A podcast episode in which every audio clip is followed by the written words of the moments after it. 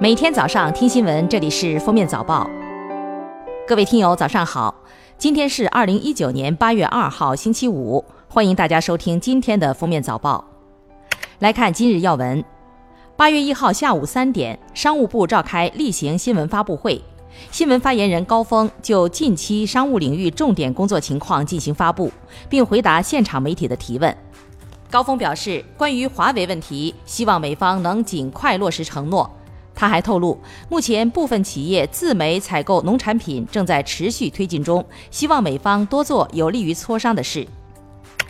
八月一号，国家发改委官网消息，国家发改委会同有关部门研究起草了关于加强和规范运输物流行业失信联合惩戒对象名单管理工作的实施意见征求意见稿，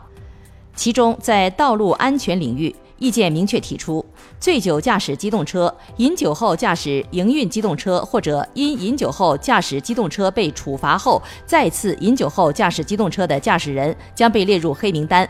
个人信息与事由将被公示至全国信用信息共享平台，并由信用中国网站向社会公众发布。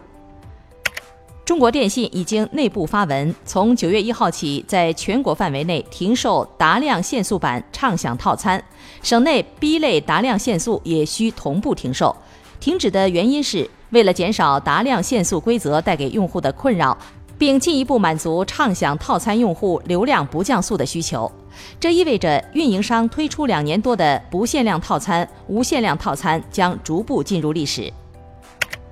七月三十一号，文化和旅游部下发公告，七家五 A 级旅游景区被处理，其中山西省晋中市乔家大院景区被取消旅游景区质量等级。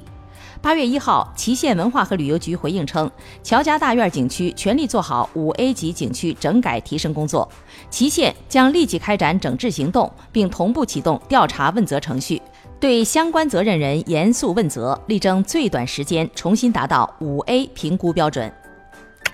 近日，日本外相河野太郎表示，将对部分单次赴日的中国旅游团体游客签证开启网上申请。日本观光局十七号发布数据显示，中国成日本第一大旅游客源国。上半年访日外国游客消费中，中国大陆游客贡献最大，达到八千九百五十亿日元，约合人民币五百七十三亿元。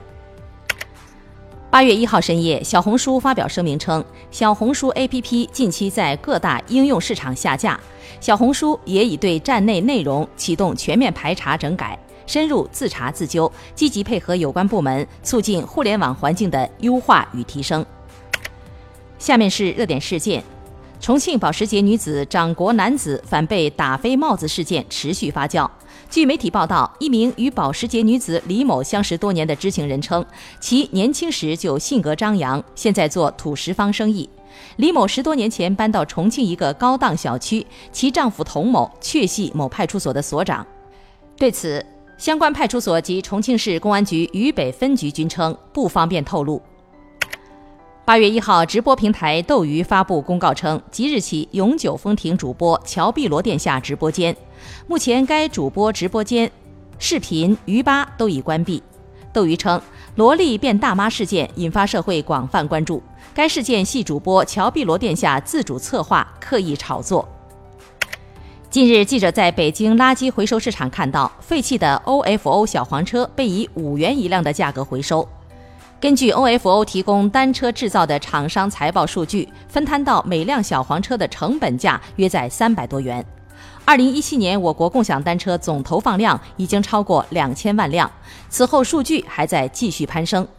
在经历诞生初期的疯狂扩张以后，共享单车如今剩下了一地鸡毛。近日，西安多名外卖商家爆料，美团外卖要求他们签独家协议，只能在美团销售外卖，否则会被做关店处理，或者是提高费率。有商家不愿意，起送费被改至四百九十九元，还被缩小配送范围。美团客服称，有这个政策，没办法更改。美国 USA 级航校登顿校区七月二十八号发生一起飞机坠毁事故，一名中国学员死亡，一名美国女教练经抢救无效去世。记者近日了解到更多这起事故的内情：出事飞机故障频发，遇难女教师曾报告过故障，且当天训练前曾提出更换飞机，遭到校方的拒绝。航校涉嫌隐匿证据，该飞机的故障报告目前已无法查阅。遇难中国学员的父母都是聋哑人士，家境贫寒，只有这一个孩子。他本来已完成大部分的训练，再有一两个月就可以学成归国。下面来听国际新闻。日前，美国政府三位官员表示，美国获得了有关基地组织创始人本·拉登之子哈姆扎·拉登死亡的情报，但是他们并未透露哈姆扎死亡的细节以及美国在其中扮演的角色。七月三十一号，当媒体询问美国总统特朗普是否得知哈姆扎已死的情报时，特朗普表示不予置评。据悉，美国曾悬赏一百万美金求取有关哈姆扎的信息，美国的制裁也对其有效。据韩联社报道，随着韩日贸易摩擦持续发酵，韩国民众对日本的反感情绪上升，随之掀起了抵制日货的活动。流通企业、地方自治团体纷纷参与其中，抵制日货的范围也在不断扩大，范围扩散至服装和化妆品品牌。韩国快递员组成的工会也宣布拒绝为优衣库配送。